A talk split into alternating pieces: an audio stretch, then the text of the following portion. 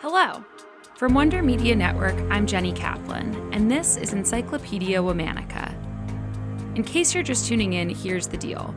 Every weekday, we're telling the stories of women from throughout history who you may not know about, but definitely should.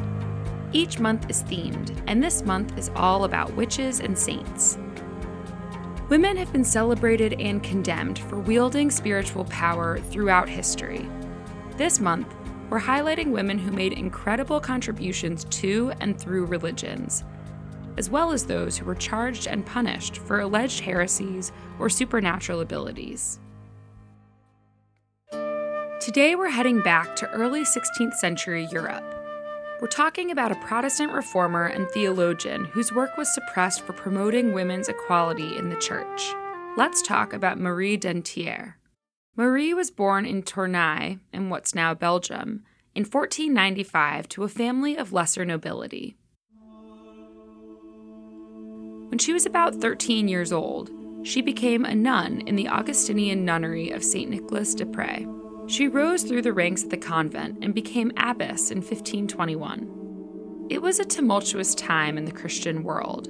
The Catholic Church lost its hold over large parts of Europe, as religious leaders challenged the status quo. Following Martin Luther's lead, many devout Christians left their previous positions and joined new religious orders. Marie was one of those people. Martin Luther preached against monasticism, and it clearly struck a chord. Marie left her convent and fled to Strasbourg in 1524 to avoid persecution for breaking her vows and for turning away from Catholicism. She then got married and moved to Geneva, where she and her husband were active in the religion and politics of the city. Marie preached with reformers including John Calvin and William Farel, and wrote about the need to change the church. Marie also wrote about the need for women to have a larger role in religious practice, with equal opportunities to fill the top roles in the Christian faith. She wrote that men and women are equally able to interpret scripture and to complete religious practices. In 1539, Marie wrote a letter to Marguerite of Navarre, the sister of Francis I, who was then the King of France. The letter was called the Very Useful Letter.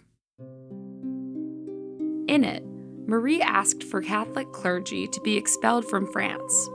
She criticized the reformers who had kicked Calvin and Farel out of Geneva, and she stressed the need for women to have a greater role in religious institutions. The letter, and particularly the parts of the letter that called for equal opportunities for women in the church, was deemed too subversive, and authorities sought to destroy it. Just 400 copies of the letter survived.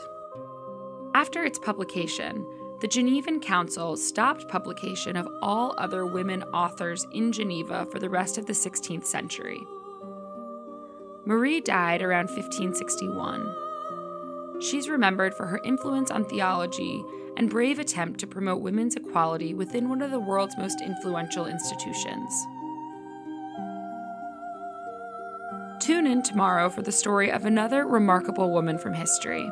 Special thanks to Liz Kaplan, my favorite sister and co creator. Talk to you tomorrow.